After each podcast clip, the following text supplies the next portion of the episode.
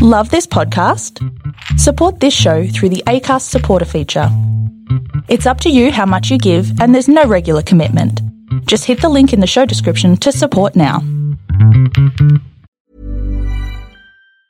Ever catch yourself eating the same flavorless dinner three days in a row? Dreaming of something better? Well, HelloFresh is your guilt free dream come true, baby. It's me, Keke Palmer.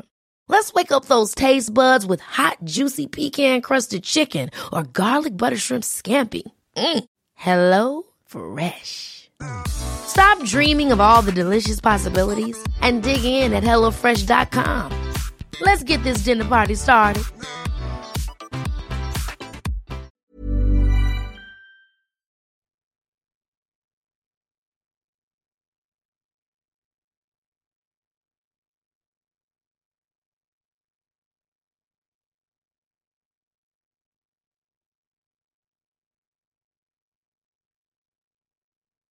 Hello, Joe.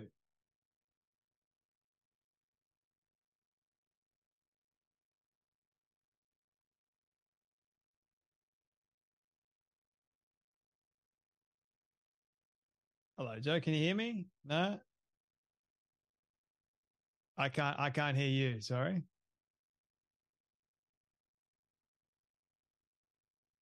Good old technology, which is the topic of our conversation. Part of it, that is.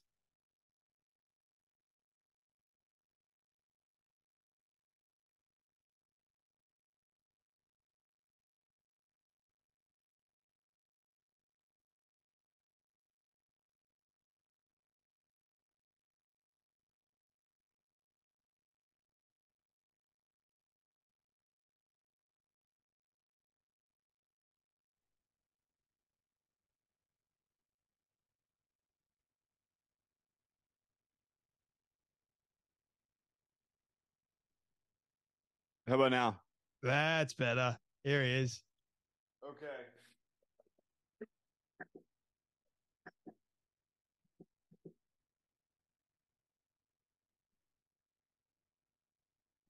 Okay, how's that?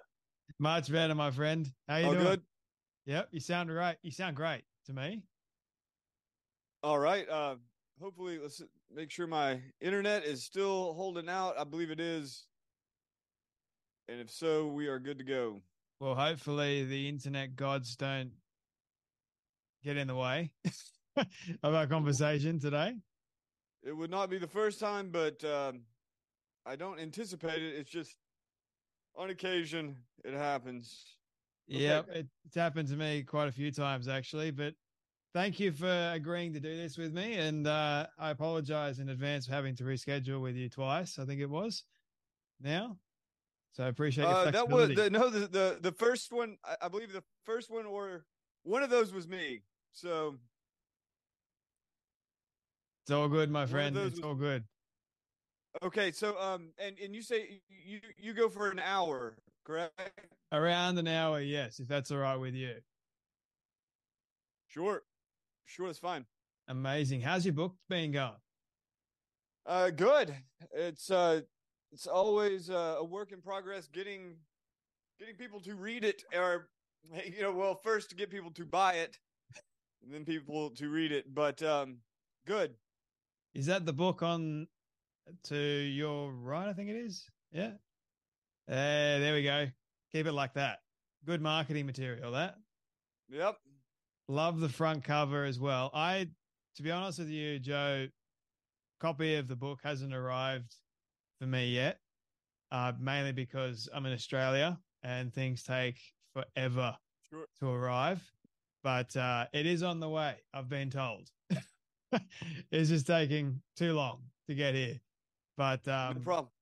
I've got the the marketing thing that they give you, they send out to you, and uh, I know you're you're turning up looking a little bit. You're looking a lot better than what the host is, mainly because I'm in Queensland, Australia, and it's really hot. So that's why I'm in a singlet, man. I don't want to be sweating No on my own show. Um, so hey, um, real quick, real quick, I may get cut off. I'm gonna have to switch my internet to my phone. I can tell already that you're, you're kind of breaking up. I'm just gonna switch it real quick. It, it, maybe it'll cut us off, maybe not. If it does cut us off, we'll be right back. But it's it's better than um, me freezing up in the middle of the show. You're right, my friend. All good.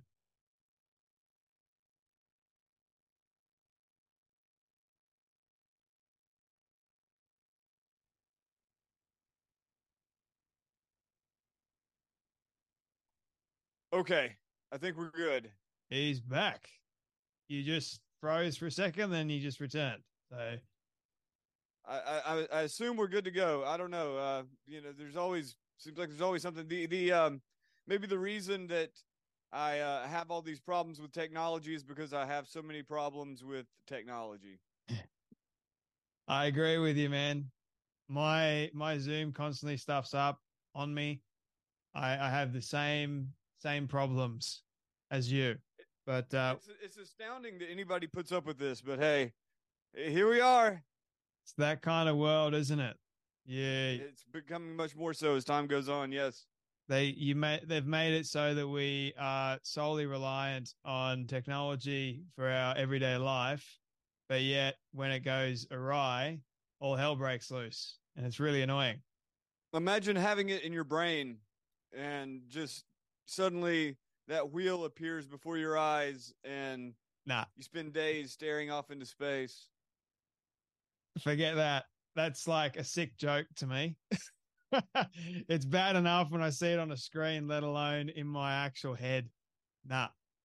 That that's well, that's crazy. still a dream. Still a dream. Well maybe they'll never do it. We'll see. Well hopefully it stays a sick dream to me. But uh, Joe, is there anything off limits out of respect for you, man? um, I don't think so. That you know, I, I can't. Uh, I can't talk about some of my latest adventures adventures in conservative world for uh, professional reasons, but um, so no dirt there. But that's about it. Well, I know I do a quick formal intro. I'm I'm very much looking forward to diving in to your work, your research, your writings, all those wonderful things. So I normally do a quick formal intro and then we dive right in. All right, ready to roll. Well, everyone, welcome back to a very exciting episode of the Storybox podcast. Today, my friends, I'm delighted to welcome Joe Allen, the Storybox. Now, for those of you that may not be familiar with Joe and his work, he's written a brand new book called Dark Aeon. Now, for those of you that need to know more about this, it's about transhumanism and the war against humanity. But instead of me doing a little bit more of a deep dive and explanation in this intro, I thought it would be best if I switch the introduction on to Joe and ask him, Joe, who are you? What do you do? What is Dark Aeon? And what is the war against humanity currently? Well, Jay, very good to be here. Um, Joe Allen, the tech editor for The War Room with Steve Bannon. I've written for a number of publications uh, leading up to the completion of my book. Uh, the book, uh, and it's uh, Dark Aeon, Dark Eon. Um, me and Steve, Steve Bannon, we uh, argue back and forth as to how it's pronounced, but um, the the concept is pretty simple. That is that uh, our world is being and will continue to be flooded with radical technologies. And the transhuman element is the decisions uh, this it's about the decisions what do you do with all of these technologies uh, transhumanists would tend towards the radical edge of adoption along with the extreme effects of the technologies whereas i of course fall as far on the reluctant late adopter perhaps uh, quasi luddite in as uh, I possibly can. Although uh, it's been noted many times, uh, what do you do for a living? What tools do you use? And you know, here I am. Here we are in virtual space. Next stop, virtual reality. Uh, next stop, it'll be um, me telling you all about this from my Neuralink to yours. So uh, that's uh, the real rough sketch, though, of the the, the book itself is really uh, a, a deep look at everything from uh, artificial intelligence to genetic engineering. It's a, a, deep look at the religious implications, not only uh, of technology as religion, but also uh, from a traditional standpoint. What does it mean to live in a world dominated by these technologies.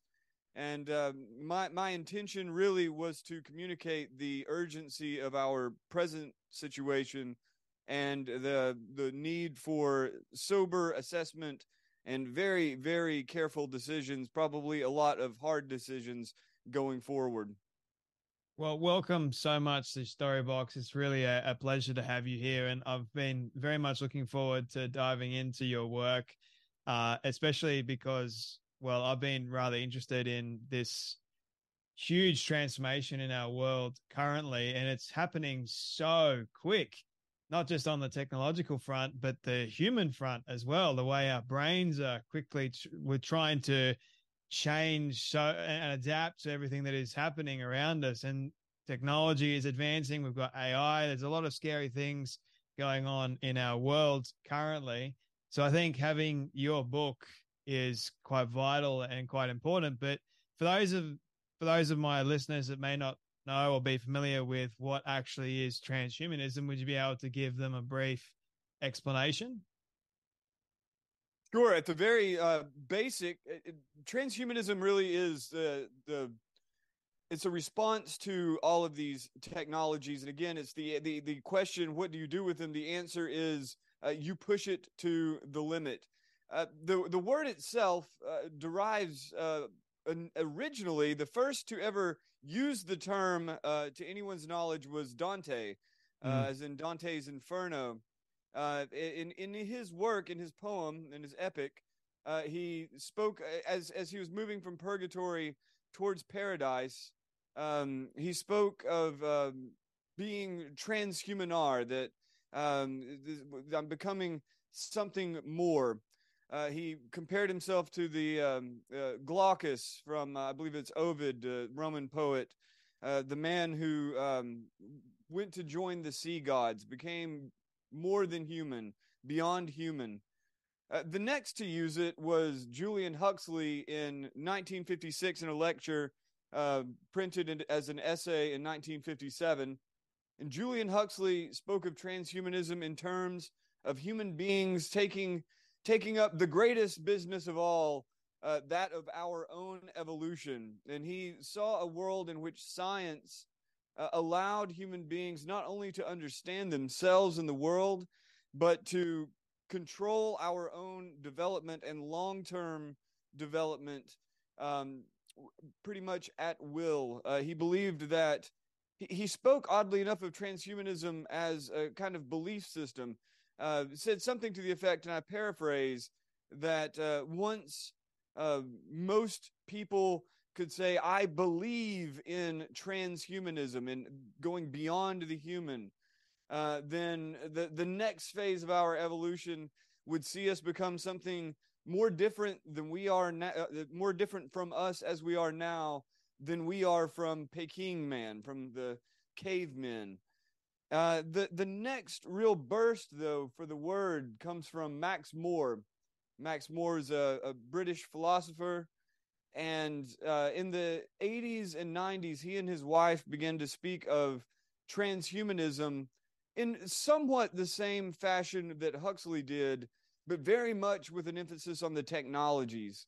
And uh, More himself is a libertarian, More didn't really write or speak about the implications, what these technologies will allow humans to do to others, as much as he was really looking to, you could say, he wouldn't want it put this way, but you could say that uh, he was looking at these technologies as a means for individuals such as himself and his his compatriots, uh, individuals to become gods through these technologies.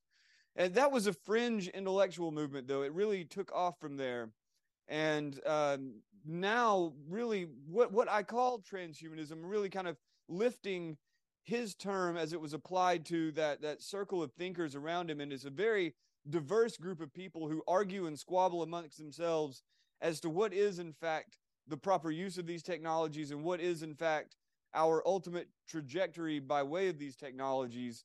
Uh, but what what they're describing is, as I see it, the rise of a technological system that functions pretty much in in most or maybe even every capacity that religion has traditionally functioned.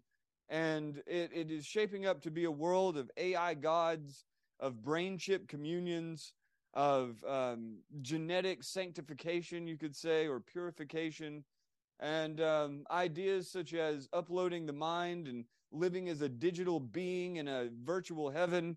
Uh, all of these these ideas that are put forward, and again, they're very very diverse. I try to capture that diversity in the book as best I can, without making it any longer than it already is. Um, but uh, these these ideas have been described as you know the the dangerous right like um, francis fukuyama described transhumanism as a whole as the world's da- most dangerous idea uh, i would say that uh, taken to its extreme and taken to its most irresponsible conclusions uh, it is undoubtedly at least in potential as dangerous as fascism was during the 20th century as dangerous as communism was during the late 19th and 20th century and now. Um, and I, I really, in essence, I think that the waves of technological innovation and the abilities they grant to the the ruling class, the everyone from the billionaires to those in the government and the military industrial complex who can use these to dramatically uh, curtail the agency of their populations I think that the radical embrace of these extreme technologies uh, in in those societies that do so could very well be perhaps not the end of the world, but the end of the world as we know it now, and the beginning of something uh, quite ugly. Thank you for that explanation. I thought it was absolutely brilliant. And one of the things that I did want to touch on is this it is a very dangerous idea i'm aware of that but why is it so prevalent in our society today and why isn't like a lot of people actually really concerned with this whole dangerous notion of transhumanism you think why why are they so more inclined to go along with it and say oh this is amazing rather than say hey no this is actually more dangerous than we think human beings are quite easily led into uh, very. Uh, I, I I want to put it nicely, but uh, people are sheep. Yeah, people are sheep, and people love convenience. Uh, and then among those who are more savvy, they want power, they want control, they want control over nature, they want control over themselves. Uh, but most ominously, they want control over other people.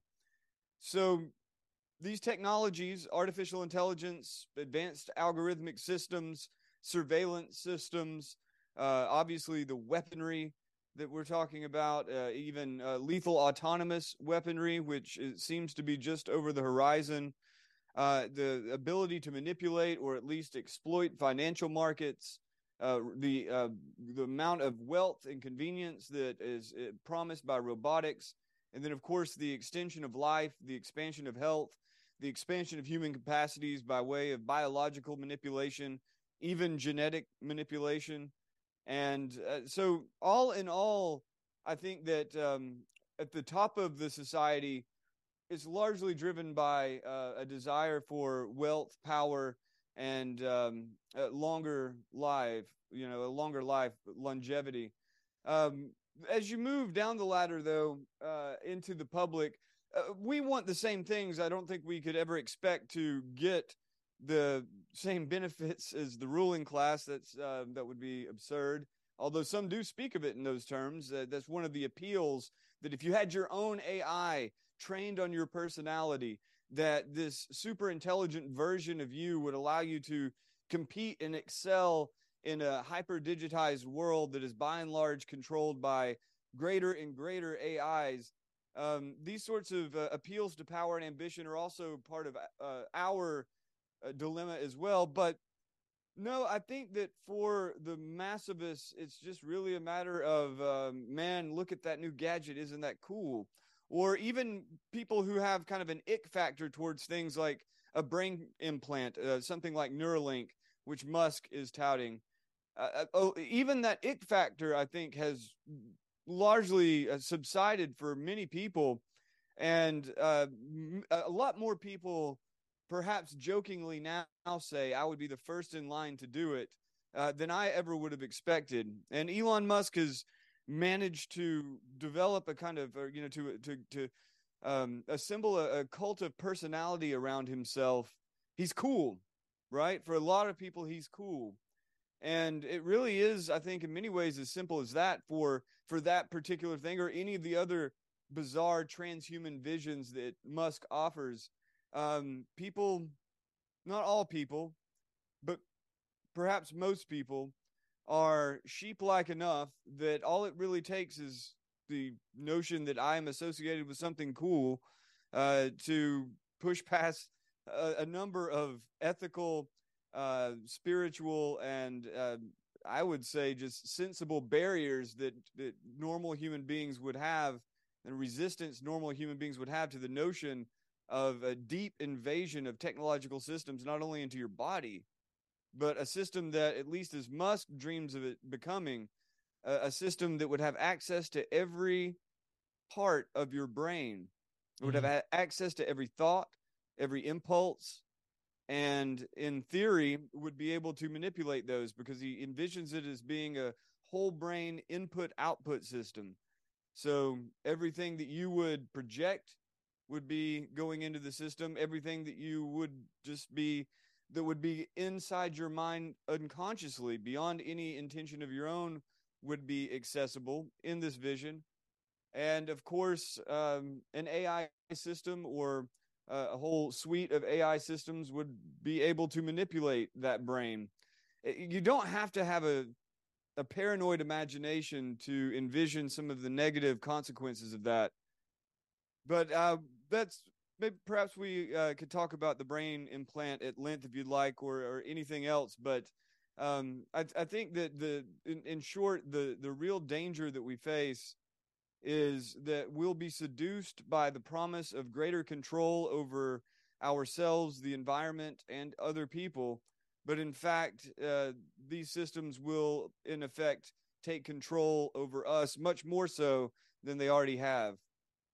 Why aren't you a sheep? Why aren't you easily led by, I guess, the transhumanism sort of ideals and this whole notion that it is going to be fantastic if we had this brain implant. You know, the the new is good kind of framework that they've spun around this whole idea. Why, why aren't you happy with it?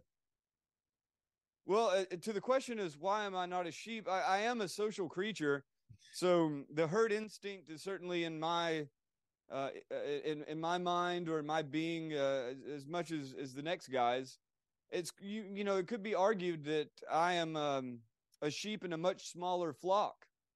Uh, those that got spooked, those that are going in the opposite direction.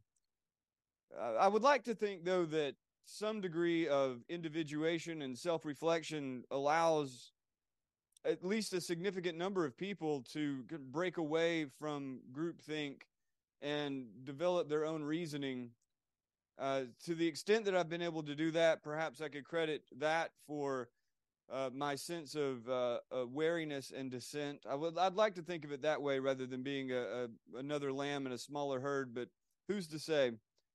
In, essence, though, uh, a number of experiences from when I was very young and uh, ideas that I arrived at when I was very young oriented me uh, towards nature as opposed to really uh, society and civilization as a whole, but certainly um, technological civilization. Uh, you know, I was raised rural. You know, I was raised um, somewhat redneck, and um, perhaps just that early, those early experiences of technology as being an invasion, as being something that swept away what was there and um, created something new and undesirable.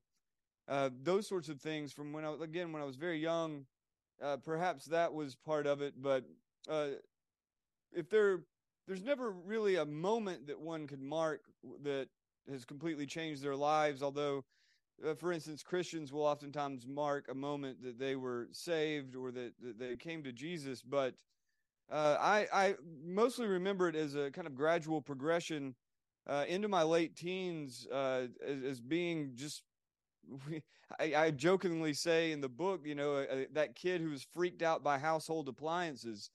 Um, and it, in some sense, it may be even as, as silly and ridiculous as that.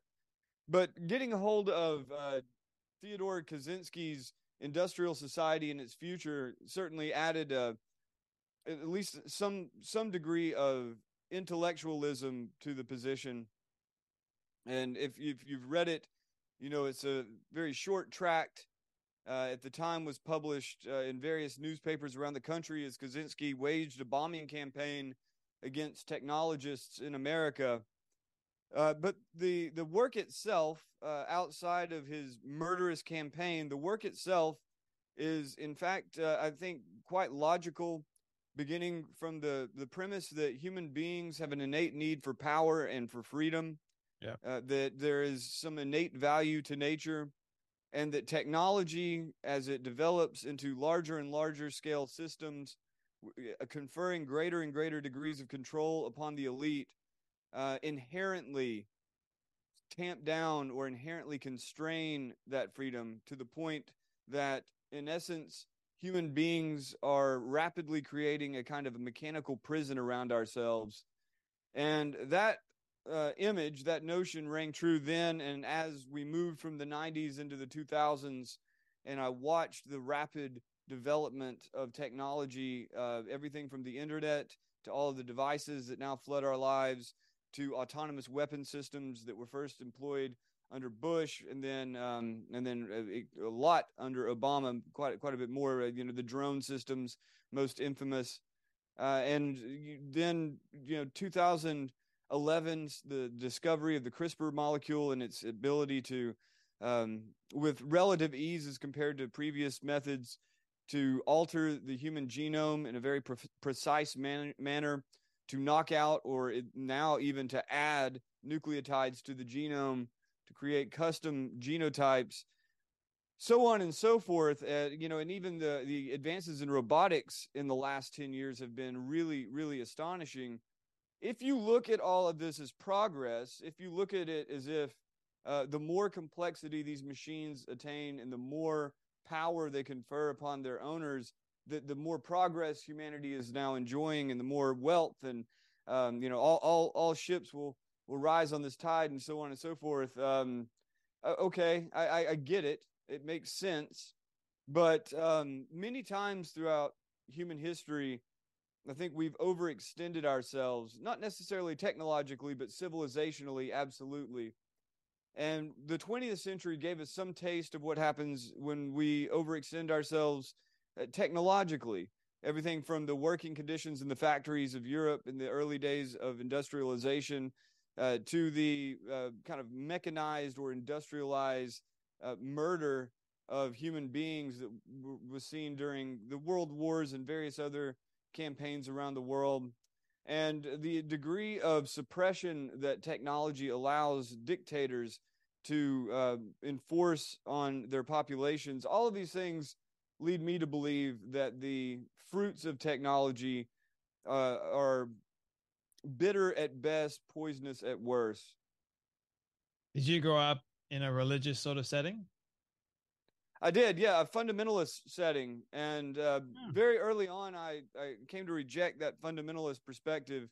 Probably around thirteen or so. Uh, certainly by fourteen, uh, I was looking for something more. But as a small town, I had to, I really had to uh, look hard, and then I, you know, eventually go abroad. But yes, uh, it, and uh, it really has colored in many ways the way I look at technology. you know, some of the earliest impressions, negative impressions I had that was that were um, confirmed by the, the, adults around me and, and uh, people in authority around me. Uh, and, you know, I grew up in the early or in the late part of the uh, the 20th century. So, uh, you know, by the mid 90s, or really by the late 80s, uh, you had a lot of people talking about the end of the world, and the end of the world was going to uh, undoubtedly occur by the year 2000 or in the year 2000. And so, uh, among you know the Southern Baptists and the Seventh Day Adventists and various other kind of uh, fervent and fundamentalist sects around me, you had this this belief of the end of the world that was tied to technology in so many different ways.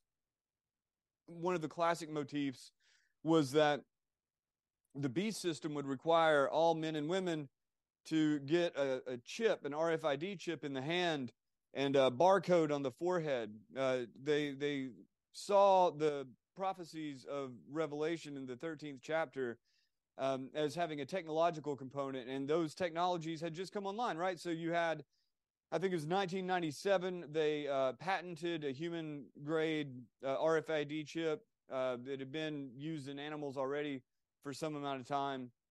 And people saw that patent, they freaked out. And, you know, patents only mean so much. It's only when they get developed and deployed that they really mean anything. And it really wouldn't be, I don't think, um, I, I, don't think that it was actually um, developed until uh, and, and actually put on the market. It was Verichip, and that was after the year 2000. But before I go on with all that, just to say that that religious uh, upbringing, that fundamentalist religious upbringing, uh, did early on kind of lay uh, it overlaid the two narratives on one another. This uh, apocalyptic narrative from Revelation uh, overlaying the the rapid and um, increasingly unnerving advance of technology. So, and that sits in the background of my mind still too. In fact, I wouldn't say in the background. I just simply interpret it much differently than my uh, my fundamentalist teachers at the time, my fundamentalist ministers. I, I it, it, that was very disillusioning for me in my teen years, especially. I'd already become disillusioned with the idea that God would be so simplistic as to create a, a, a world in which he, knowing that humans would make different choices, gave uh, this complex world to us with all of its variety, but it all hinges on a single choice, and that's do you accept Jesus or not? And if you accept him, then you go to heaven for eternity. And if you do not, you go to hell for eternity. And the idea, even as a young man, it, it, it was, or as a young boy, it it uh, it just didn't make any logical sense. The world is so complicated. Everything in the world is so complicated. Even binary choices aren't common in the world, and and yet this idea that everything would hinge on this single decision, and many people not necessarily even having that decision put in front of them, and humans living very complicated lives from you know from the, uh, a day to 100 110 years and all of and the, all of the complexity of, of nature and society and all of that just so you could have a testing ground to basically fill up heaven and fill up hell for all of eternity hinging on this single question. And god knowing good and well that many would choose hell or at least not choose heaven and therefore god creating a place for the specific purpose of torturing souls for all eternity for decisions they made after uh, a very brief amount of time cosmically speaking it made no sense. And the apocalyptic narrative also made less and less sense the older I got and the more I was looking around. Like, yes, it, we were definitely hurtling towards something strange, uh, but the the kind of cosmic totalizing vision of the fundamentalists around me um, seemed increasingly ridiculous as we approached the millennium. And then, of course, the year 2000 came and went, and nothing of note really happened. I don't think. Uh, January 1st was a historical moment for any reason, the year 2000, not that I recall. But what was odd was that then, um, you know, a year and nine months after that, you had 9 11. And then you had the declaration of a worldwide digital surveillance grid that had already been put in place and now would be openly used not only to surveil for potential terrorists abroad, but would be in, turned inward that the Department of Homeland Security would be using these systems to monitor us. And of course, by that time, the internet had become uh, very much an integral part of our lives. And by that time, many people, myself included to some extent, had poured so many different personal things onto the internet through our emails, uh, just simply, you know, to our writings. Uh, it, it was just really, really bizarre to think that this sort of invisible eye controlled by humans was hovering over us. It was sort of something between a wrathful God and accusing Satan that was made manifest through the digital system. And, you know, on up to COVID and what so on and so forth. So now I, I really I, I don't I, I like I say, I never really uh, gravitated towards fundamentalism and still don't. But I think that these narratives, these the, the mythos of the revelation, uh, is in fact very, very important. And while I don't really see it in terms of like a one to one association between the different images and historical uh, phenomena that we see now, contemporary history, at least not for the most part, I do think that the overarching narrative is, in fact, a very serious warning to humanity from the first century, and that uh, taken as a whole, that motif should be um, should be taken very seriously, uh, at least by anyone who has any inclination towards the spiritual. I think you're right on a couple of fronts, and I think humans have this uh, simplistic attitude towards life in some degree, but there's like a lot of complex things that we don't understand. There's a lot of things that I don't understand, you probably don't understand. We try and make sense of things. And I think that's in fact a good thing. Like we don't have the answers to everything. But what society has gone and done is they've created a certain system, say AI, and they're gone, oh, this is amazing. This is going to progress us forward in so many incredible ways, but they haven't really seen the future of what the the damages that it could do, or they don't really care to do it because they're so focused on the here and now and what this is actually going to, or how this is actually going to benefit society. But also, towards the other point of when you enter into the early 2000s, you got these people trying to project and say, oh, Christ is going to return th- this day and this day. Like I remember people saying, I think it was the Mayans or the Incas, they had 2012 or yeah. something. And That's right. Uh, that came and went, and everyone's going, you don't know. That's the thing. There's like my my initial point when I started this explanation was we just don't know. There's a lot that I question today in terms of revelation of what is actually transpiring in our world. We don't know officially how it's all going to look or play out. We just have a glimpse, so to speak. But I guess I wanted to ask you with everything that you have learned over your life and everything that is transpiring in the world at the moment with technology, you've got wars, you've got so many things taking place. Do you think that, or why is why do you think Revelation is an important resource at the moment? Or do you believe that it is an important resource? Yes. Um, so the, one one of the elements that I focus on the book, and I just m- mentioned it, uh, this this idea of a beast system, right? Yeah. That um, I think that's one of the most striking, uh, and has, has long since been. Uh, again, uh, you know, that's one of the key things that was at the forefront of the apocalyptic premillennial uh, culture around me in the southeast Tennessee in, the, in and around the Southern Baptist um, churches. I got it too, my this friend. Is, don't worry.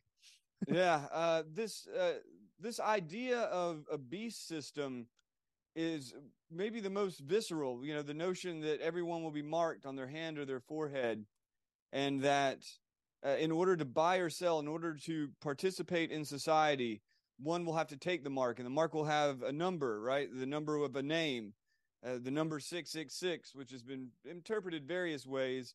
Uh, Nero, uh, you're probably familiar with the uh, geometric uh, uh, interpretation of, of, Nero from the Greek translated into the Hebrew, and then bro- broken down numerically by letter, comes out to 666 or 616. And um, perhaps it was a code for what was happening at the time. Of course, in Rome, um, you would have slaves that were branded on their forehead, and you would have soldiers that were branded on their hands. So it wasn't that there was no material to work with at the time, but taken as a whole, what uh, Paul, I'm sorry, what John was talking about is uh, he tried to describe this vision. I mean, the vision is of uh, you know a, a, world leader that would be over all of these diverse peoples, diverse tongues, diverse nations, and would have taken over all of them and forced all of them into this system. And you know the I believe it was the second beast that could call down fire from the heavens and would make an image of the first beast that could speak and force people to worship it. And uh, whatever you know, you can imagine at the time, uh, Caesar, the, you know, Roman citizens were forced to um, pay homage to Caesar as a god, the statue. Uh, one could imagine that perhaps John was simply speaking of that, and yet, and yet, uh, it was it's, it's so much more intense than anything was happening even in Rome, uh, even to the martyrs in Rome. This mm. vision, and and, and there's there's obviously so much more to it as well, uh, with the, the plagues and the uh, the the the locusts, that you know the the flying uh, human faced monstrous locusts with the scorpion tails, almost like drone swarms, and um, uh, you know all, all, the way down into the the final destruction. I I, I think that um, however it would take uh, perhaps more time than than we have even now to go into even the the most bare details, but you you think about the the whole of the the story that's being told in Revelation, uh, the rise of a world leader, basically a satanic theocracy in which all people are marked by a number, and uh, all of it leading towards an enslavement and then final destruction. That um, and, you you you look at the the that's the, the idea of the mark on the head and the mark on the hand, and you see the way that things have panned out that uh, in, indeed, you know, biohackers are already uh, voluntarily chipping themselves in their hands. And already you have people with a mark in the head, so to speak, um, paralytics with brain computer interfaces, some probably 60 or 70 now at this point. Uh, or the, um, you know, I, I, would bet that we're getting close to 200,000 by now, but certainly 160,000 plus people with deep brain stimulation implants. and so it's not hard to imagine that as technocratic systems become more and more prevalent and more and more precise in their control of a population, that in fact uh, we could be forced into a system in which such things as a chip in the hand were required in order to buy and sell required in order to go to school, required in order to go to work, to get on the train, to go on a plane, to perhaps even leave your house. Um, and that, you know, in the most horrific idea of, of, of where these technologies could go, that, uh, that some could perhaps have a mark on the head uh, that allowed access to one's thoughts and perhaps even allowed the electronic system some degree of control over the human. But these are all in the realm of imagination, be it the religious uh, notion of a, of a, vast cosmic global transformation or the technological notion of a vast cosmic global transformation. At the moment, what we see are these kind of partial realizations of these these these ideas, these dream worlds. And so just looking around now, survey, surveying the landscape now, especially post COVID, and you see the push for vaccine passports still. You see the lingering digitized systems still. And you, beyond belief, I can't, it's, it's amazing to me that this is even happening, that it was even rolled out. But you've probably, perhaps even seen if you have Whole Foods in Australia, that uh, Amazon One palm payment systems are, are to be in every Whole Foods by the end of the year. And we reported on it in the war room when it first came out. And even then, I was like, how are they really going to be able to go ahead with this? Now they're going to have them everywhere, and it's optional, right? You, you choose to do it, but you pay with your palm. Your palm becomes your wallet, mm. leaving you in control, as the advertisement says. And it's impossible to me that um, the, the idea that everyone at Amazon did not, or I'm sorry, that most of the people at Amazon did not see any association, given how widespread the concept of a B system was, uh, even if it was an object of mockery in the, the premillennial era. I, some number of people at Amazon are laughing at Christians, and uh, and and but oddly enough, there aren't there are too few Christians who aren't alarmed. A that such a system is being normalized, uh, and B, that you have one of the most powerful corporations on earth that people just turn to as a matter of convenience uh, or um, frugality. Uh, that this company is rolling out a system that so grossly mocks the prophecies uh, in the Bible. So, uh, you know, just to to tie it all together, I, I, where I see us now, uh, undoubtedly, some version of the dreams found in Revelation uh, some version of the the dreams of the Kali Yuga in the Hindu tradition, the, the Vishnu Purana, um, and some version of the techno utopian or at the very least techno accelerationist dreams. Some version of all of these are are coming to pass. And and in many ways, perhaps it really is a matter of perspective. If, if you're a techno accelerationist, it looks like the coming of, a, of at least a, an approximation of heaven on earth. And if you are a Christian, or at least you take these Christian prophecies seriously, then it looks like the descent into something like hell on earth. Uh, but without a doubt, without a doubt, uh, big changes are afoot, and I would imagine that much bigger changes are coming and are coming fast. I remember during COVID, we had a lot of people saying that those that got the vaccine, it was the the mark of the beast, and I'm going, nah, you got to read Revelations. um, and then you had people say because Elon Musk is creating Neuralink, which I want to get into, the brain chip, which is fascinating. People were saying that he's the Antichrist as well. And I'm going, nah, nah, you got to read your Bible yet again. And then I was speaking with Jennifer Bilek yesterday. And yeah, I love Jennifer. I do too now, actually. Uh, she was talking about, and her research goes into Jeff Bezos and Amazon and what he does with funding trans research and all of that evilness that's coming out of that and people don't necessarily know too much about that, but also the technological advancements that Amazon is involved with, the hand payment, everyone's going, Oh, that looks so cool because the messaging behind it is obviously so simple. It's so cool, but they don't necessarily see the dangers later on down the track. And I saw a video not that long ago. I don't know if you've seen it. It's like a lady, she was uh, I think she was advertising how she had the the uh, payment chip in her hand. I think it was. Oh yeah. And then the the advertisement video was like all positive, and then she released another video not too long ago, and she was not happy at all. I think she was really concerned and really frightened because she was speaking out against the chip in her in her hand, just talking about all the problems, and the government started to go after. I think uh, wait, wait, point. we're talking about the Amazon or a chip? It was an actual chip. I, I, don't think it was for Amazon specifically. I think it was yeah, Amazon. The you know the Amazon is just purely biometric. Just boop. Yeah. Uh, yeah. Okay. It was, it was, something. It was something similar. Like she got a chip implanted into uh-huh. this part of her hand, and uh-huh. she would just go into different shops and tap. It was here in Australia. Um, okay. I think I think she actually did go into Amazon, like the first Amazon well, you store can do it. Australia. Yeah, once you have it in your hand, just like you do with the tap credit card. Once you've got a chip in your hand, you can tap it in the same fashion. It has your credit card information on it. Basically, functions.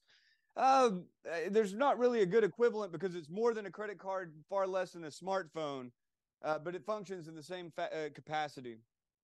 Nevertheless, it was really interesting, and I'm wondering so with the Neuralink, the chip that's going in our head, why are they putting another chip in our hand? Why can't they just have it necessarily in the chip and you just, you know, you walk past and it recognizes that implant? You know, uh, it, when you speak in terms of like they, I, uh, you know, I, I don't see it as a as a singular they, uh, a singular them. Uh, the, the the scariest theys I see are the ones with blue hair that keep telling me to call them they, them, theirs, and all of this. that's yes. the them that I worry about most. Um, not really. I worry about them. I worry about their health, and I worry about their mental stability. By and large, I, sometimes I worry that they'll come shoot me. But um, so uh, you know that's one of the most remarkable things about it is that yes these ideas have floated around in the apocalyptic christian circles yes these ideas have floated around in the pro technological circles. Um, uh, and yet, uh, there's something kind of disconnected and, and, and, organic about it all.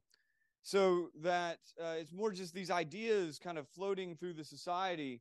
So some people are going to be more inclined towards, you know, using uh, palm chips to access rooms in their house or to access their phones, right? That's one of the things you can use it to unlock your phone to get into your social media and um, and to to pay for your train tickets or use as a train ticket and so on and so forth. Of course, for payment systems in general, and it wouldn't make much sense to put it in your head, right? It would be an odd cultural moment if people were paying for things with their foreheads. You know, the hand, the hand is a natural choice, um, but for the head, uh, you've got a couple of different things going on around the the, the forehead region. You've got, uh, for instance, the clear scanners that you see at the airports uh, and have for years now.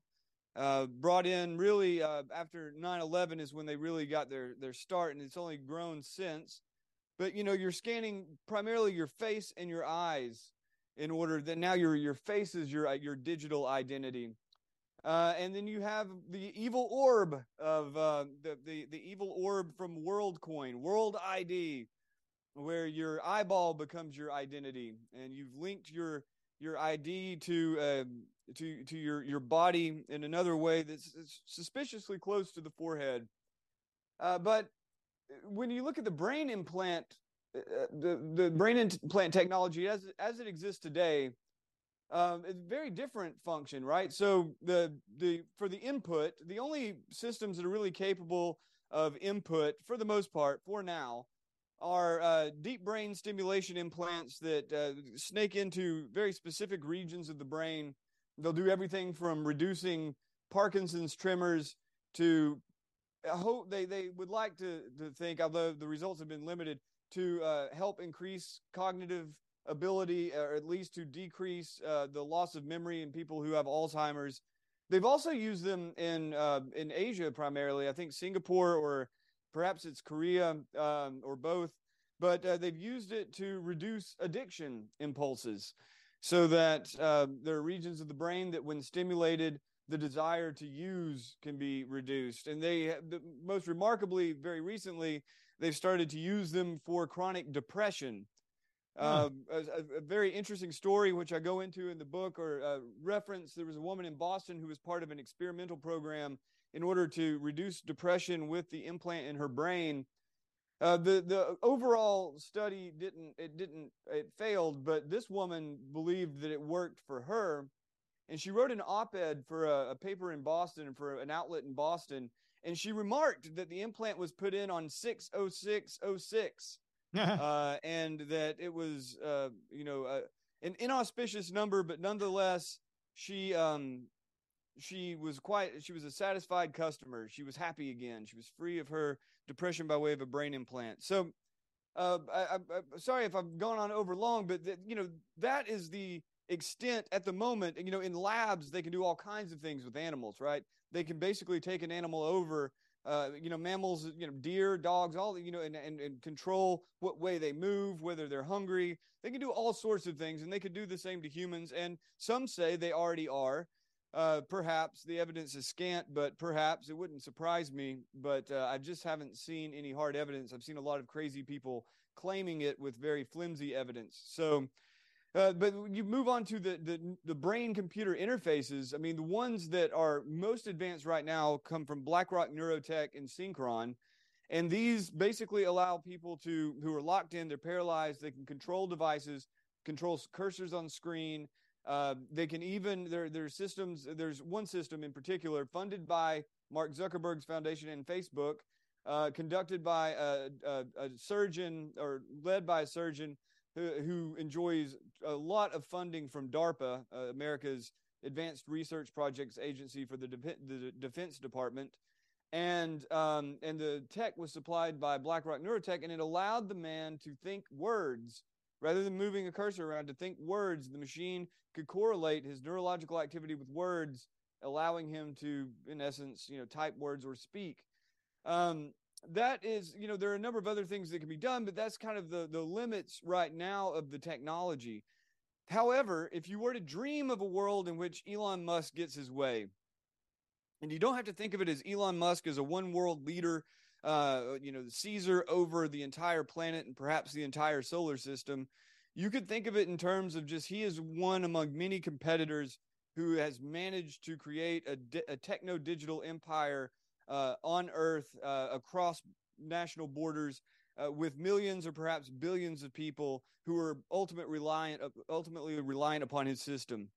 and you think about it as a kind of hierarchy or a, you know a little mini cosmos within a, a cosmos then you've got xai at the top this this artificial general intelligence he's now attempting to build and uh, it is it is a system in which you have basically a, a, machine that is superhuman in its cognition and its ability to rake over data it is in essence godlike right it's an artificial general intelligence an agi or as I often say, an artificial godlike intelligence, or maybe it's a number of different AI, AGIs.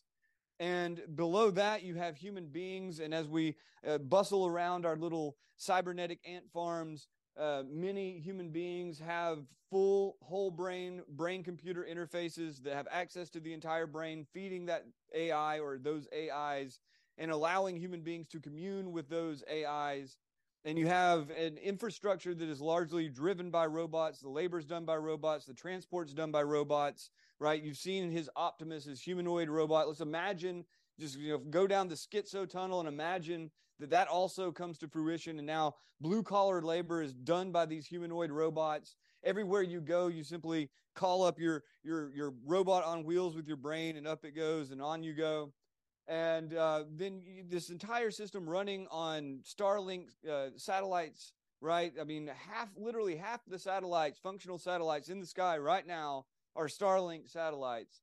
And um, so, as you know, he, he not only has enveloped the planet with digital devices, he's managed to screw them into various brains He's got a digital system that's capable of comprehending the entire digital system, perhaps the entire biosphere, and to monitor most people, if not all people, all the time. And Musk, of course, was um, uh, in the early phase anyway involved in the uh, production of uh, mRNA uh, through CureVac. And he still uh, believes that mRNA and, in general, genetic engineering is uh, a frontier and a frontier worth pursuing. So one can imagine then that we also have uh, I don't I don't know Tesla jabs that uh, can increase your intelligence. The what what whatever need you have for your brain with this brain computer interface, it increases your intelligence. It reduces your uh, risk of cancer. It allows you to become big and buff. Um, and it, you know it allows you to uh, stay hard and go go all night, right? Uh, and not and you don't even have to pop a pill. You you simply have to get that one genetic injection. And you imagine a civilization in which all of these things come to fruition, and Musk has, and again, this is not necessarily all the world, everybody, but just distributed across the planet, across the society. This is, in fact, one of the social worlds, the kind of sacred canopies that that stretches over humankind. If we imagine that men like Musk actually do realize their dreams, uh, to any extent, and men like Mark Zuckerberg and men like uh, Jeff Bezos and and you know men like Sam Altman, men like uh, Bill Gates, Peter Thiel, so on and so forth. All these people who who are in control of so much capital, are in control of so much of the the corporate landscape, and, and of course the technologies that are in control of so many people's lives.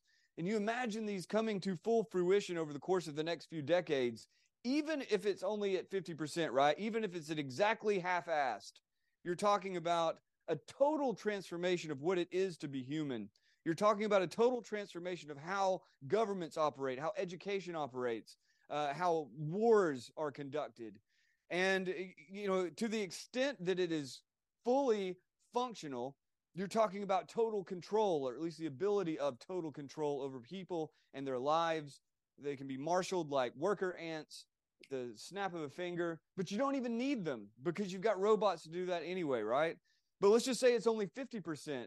Well, now you've got a world in which everything has been transformed for some half assed technology on the promise of perfection, or at least some approximation of perfection. And people have given up their long, the, the, the, the hard earned skills that have brought us to the place we are now as human beings the social skills, the practical skills, the military skills, the, all of it uh, we've given it up and turned it over to algorithmic co- uh, cognition and automation, only to have glitchy, half-assed machines running everything. And uh, you know, you probably barely even know because every you know the, all inputs, all informational inputs are so controlled. You're probably being, being told every day as you're scratching your infected trode that everything's okay, everything's going to be all right. We are already in heaven now. All this is to say that we are at a point where the dreams of what a civilization can and should be are up for grabs. And the traditional modes, uh, the traditional dreams of what humanity is and what our purpose is and what our direction is ultimately have largely been cast aside. And in this humanist phase that we're in right now, it's all about what we will be as humans, what we can do as humans, what we can accomplish as humans. But more and more so, we're moving into something that is transhuman, that is beyond human. And that is becoming increasingly the goal of the civilization and the goal of various civilizations around the world and the goal of those individuals within it. And so, what I see as being perhaps the most important is that sacred canopy, is that grand narrative. And as we're in this struggle over narratives, which narratives predominate, the most important narratives will be those civilizational narratives. Where do we come from? Where are we at now? Where are we going? And even if we never get close to where they're saying we're going, you can be sure we're definitely going to go somewhere. We better be very, very careful about those decisions. And if you're, you find yourself in a civilization going that direction, I would, I, for me, uh, hopefully you, you can, we can meet up at the, uh, the local Luddite commune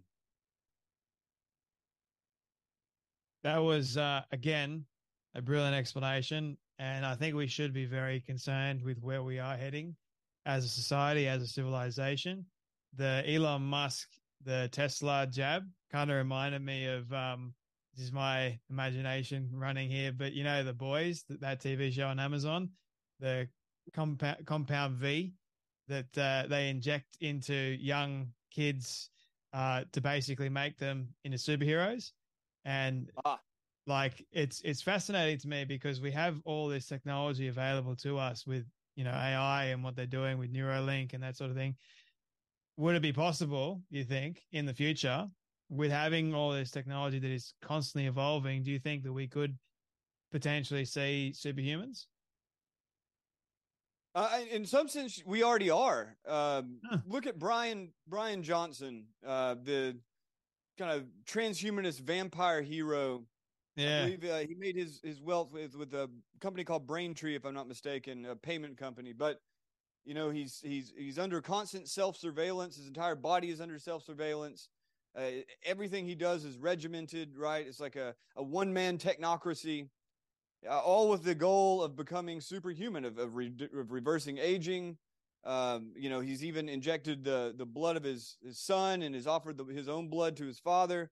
I oftentimes joke that um, you know maybe one day we'll be offered Brian Johnson blood smoothies for the rest of us. Uh, he'll just anyway. Uh, yeah, so in in some sense we already are, and, and even in warfare, right? Um, I, I think that it's pretty obvious, even in like Israel and Gaza right now that uh, while low tech civilizations can maybe get a few shots in, the high tech civilization is going to pummel the shit out of you when that happens. Yeah. Uh, and economically, uh, it's just really no question. So, as compared to human beings of 1750, uh, just your average person today is superhuman in some capacity by virtue of their augmentation. I mean, I can get across the country in four days. Nobody could do that 200 years ago, right? Or 150 years ago. Um, uh, perhaps with trains, but you get the point.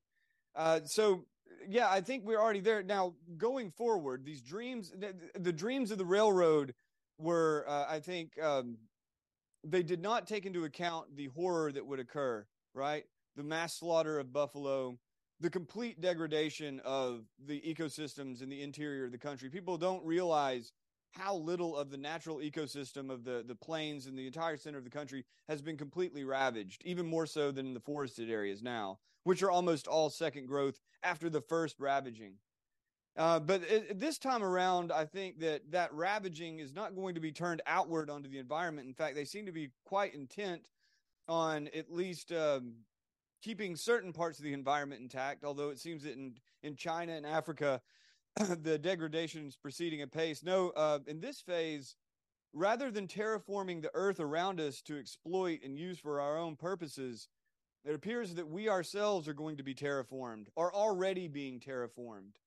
And while it does grant and confers to some extent superhuman powers, both powers of knowledge and cognition by way of the digital networks, powers of communication, powers of control over an economy uh, on the small or even the larger and larger scales, um, it confers all of that. And yet, it would seem in the degrading of social relationships and the degrading of sh- social norms uh, in the increasing kind of simplicity of the narratives that human the, the the, the modern man today is is even able to absorb and hold in in his or her head uh, no I, it seems to me that we're seeing simultaneously simultaneously increases in capabilities by way of technology while we are atrophying very much uh, in our natural abilities our organic abilities and and ultimately in our ability to access those spiritual modes that saw us through up until this point. Now, readily grant to Steven Pinker that I can get, uh, you know, a box of biscuits much cheaper than my ancestors could. But I do believe my ancestors were far more skilled in survival and in so in conducting their social lives uh, than I am, and I fear that should I have progeny, that they will be at risk of becoming more and more so um, uh, a sort of AI or a human machine symbiote. And it will more and more resemble a relationship in which the machine is the host and we are the parasites.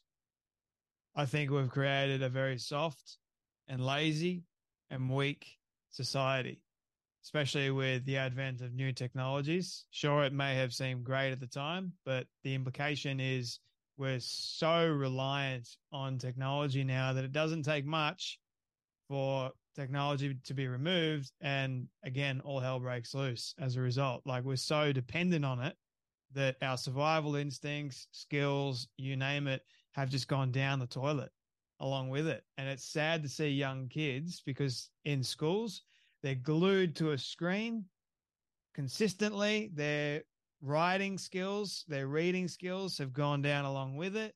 And everyone's going, we need more AI, we need more technology for these young minds. It's going to benefit them. It's not. And you got, I think it was here in Australia on uh, on the radio. I was listening to how the government is asking for young kids to integrate new technology and AI for older people that don't understand it. They want this entire unity amongst every single age demographic and, and generation. It's insane. Like you got the old people that don't actually want any part of it. They want to remain off grid, you name it. They don't fully understand it. And now the government's going, no, no, the young people must. And we're going to pay the young people to teach the older people. I'm like, slow down, stop. Yeah, it's uh, it, it's also dystopian, maybe because of its subtlety. George you know, Orwell. The dystopian films and the dystopian literature, of course, it's, a, it's fiction, so quite exaggerated, quite hyperbolic. It's pretty obvious that Ingsoc's going to come fuck you up, right? throw you, you know, throw you into room 101 and put rats in your face. Like that's that's you know, it's very intense. The telescreen's barking at you every day, telling you to do your calisthenics better, all of that. But that those elements are here, right? This is a telescreen. Mm. It's a one to one telescreen. It's being monitored uh, at least by algorithms uh, and perhaps by humans. And in my case, uh, being in the position that I am, I would imagine a human probably peeks in every now and then. Uh, in fact, they probably aren't doing their jobs technically if they're not. Um, so yeah, the subtlety of it is something that really, really bothers me, and and how quickly it fades into the background. How quickly something that would be totally shocking, uh, you know, in, in, Metropolis, right, the 1927 film.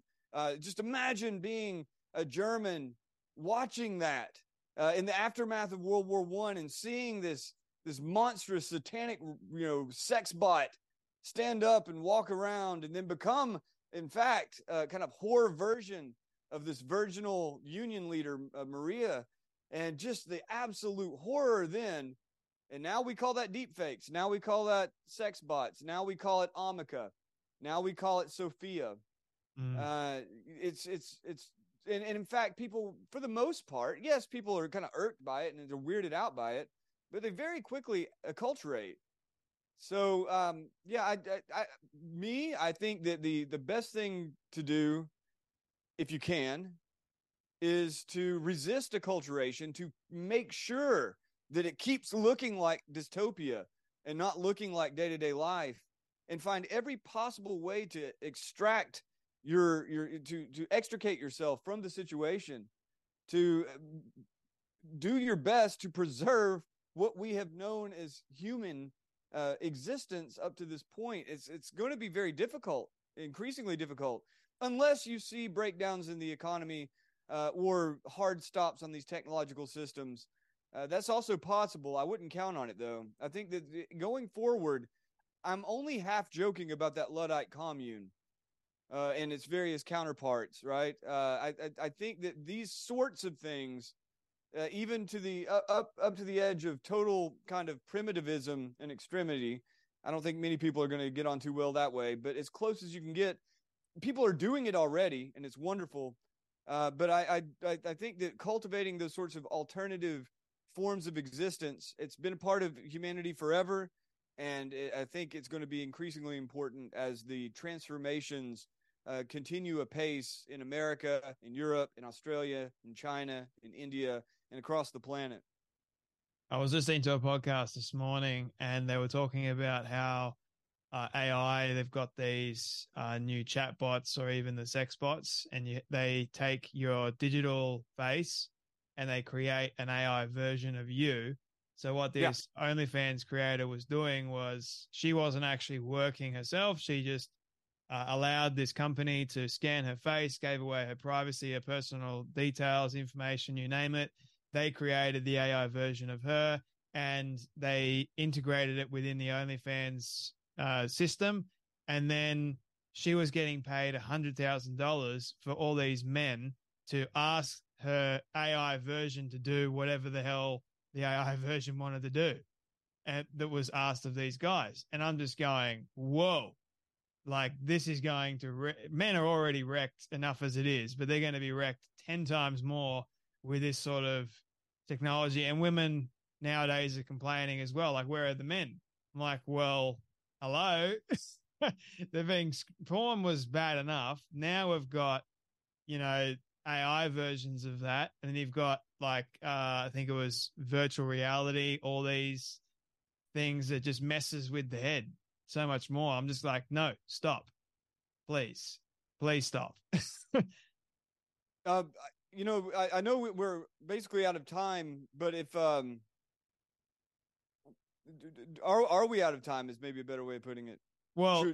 I was going to sort of wrap it up with that. Um, that, okay. that would be my, our final thoughts, and then uh, we can we can tie it all into a nice bow. Well, uh, just on that note, um, the the development of AI systems that can be trained uh, to imitate your face to imitate your personality by way of your, your either your voice or your voice and the words that you produce they can uh, large language models can be trained to in, in essence imitate you to become you.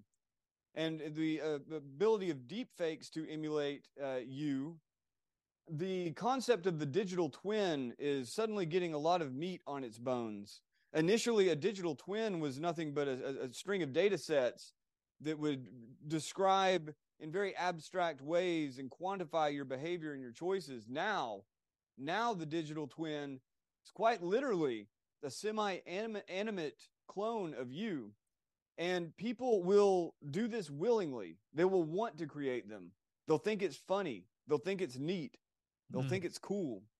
And uh, the the degree of unreality that we're facing, I'm sure you saw Lex Fridman and Mark I Zuckerberg's yeah, the uh, what are they called? Uh, the uh, anyway, the the avatars that are now being created. Uh, they've been mm-hmm. actually at it for since 2019, but they've perfected them in the metaverse. Now people, huh? In the metaverse. Yeah, the metaverse, but uh, there's a specific name for this. Uh, these avatars, the the photorealistic avatars. Um, but you know, you can just it, you don't have to imagine too far. In fact, to some extent, as you describe, it's already happening it, it kind of begins with this digital mediation of human to human and increasingly detaching itself from the physical, from the visceral, from the organic, and, becoming something that exists out in a in a virtual realm. And with the advances in AI as they are, uh, we are really right on the cusp not only of being able to have these kind of photorealistic interactions in virtual reality or just through a computer screen or whatever, but rather than there being a human being on the other end of it, it's an AI.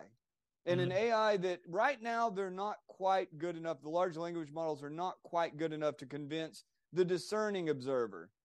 But again, unless we're at a hard stop, GPT 5, maybe GPT 6, or maybe Claude coming out of Anthropic, that seems to be pretty alarming how quickly they are developing now with what $4 billion from Amazon.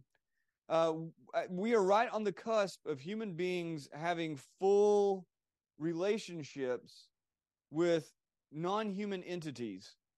In the olden days, they called that communing with spirits. They called it necromancy. They called it sorcery.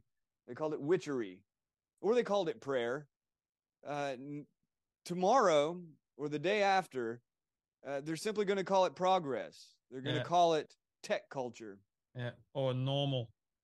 This is all normal. The new normal. The new normal, as Club Schwab or whatever the hell his name is, the that new world order so to speak. Like, get used to it because it's coming. I'm like, not if I can help it, and not if a lot of other people like yourself can help it. That Lex Fridman thing, I was actually watching and then listening at the same time, and I'm going, this may seem, and Lex Fridman kept saying, this is amazing stuff. This is really, really cool. I love this. The amount of times that he said this is cool was just, you, you could create a drinking game out of it. honestly. And you might but, need those drinks. you probably will uh to stay a little anyway it was just i was thinking the entire time lex you've given over your personal face to mark zuckerberg and his company they've scanned you it's now forever you can't get that back and he's encouraging so many other people to do the exact same thing for what so that we can be in this virtual space make it act like we're there, but we're really not to trick our brains. No thanks. Anyway, thought I would uh, finish on that side of things. But Joe, I've loved this conversation. I'm definitely going to have to have you back again because there's so much more that we didn't cover. Where can people get a copy of your book? The first place I would recommend bookshop.org. Bookshop.org. They're lefty they even put gay stuff like Latinx in some of their writing. I don't care. They're human beings. Uh, and if you have a problem, you can call them bookshop.org. Pick it up. Dark Aeon, Transhumanism, and the War Against Humanity, AEON. It puts a lot of meat on all these bones that we've been picking over. Uh, if you're acclimated to Amazon, though, pick it up at Amazon and uh, give the beast its due, uh, or Barnes and Noble. But if you're adventurous, pick it up at Canonic XYZ. It's on discount there. It it they only accept Bitcoin and they're not trying to get you to use Bitcoin so that you can get rich on a Ponzi scheme. These are Orthodox Christians who are convinced that blockchain based payment systems, Bitcoin being just but one version, but that Bitcoin and blockchain based payment systems will be one of the ways that we're able to evade the increasingly um, threatening digital systems that are coming out of our governments. So, Canonic XYZ, pick up your copy or bookshop.org. Well, I'll make sure that is all linked in the show notes below. But, Joe, thank you so much for your time, your wisdom, your advice, and for joining me today on the Storybox podcast. Hey, man, it's almost like you're Lex and I'm Mark, and we're just like, it's like we're right here, man. It's like, it's like I can feels see good, doesn't right it? Here, man. yeah, it's been fa- fa- fantastic, dude. Uh, God bless, mate. Oh, wait, that wasn't a very good Australian accent, but anyway, uh, may the spirit of Bon Scott be with you. Isn't that what you guys say when you say goodbye? May the force be with you, or something like that.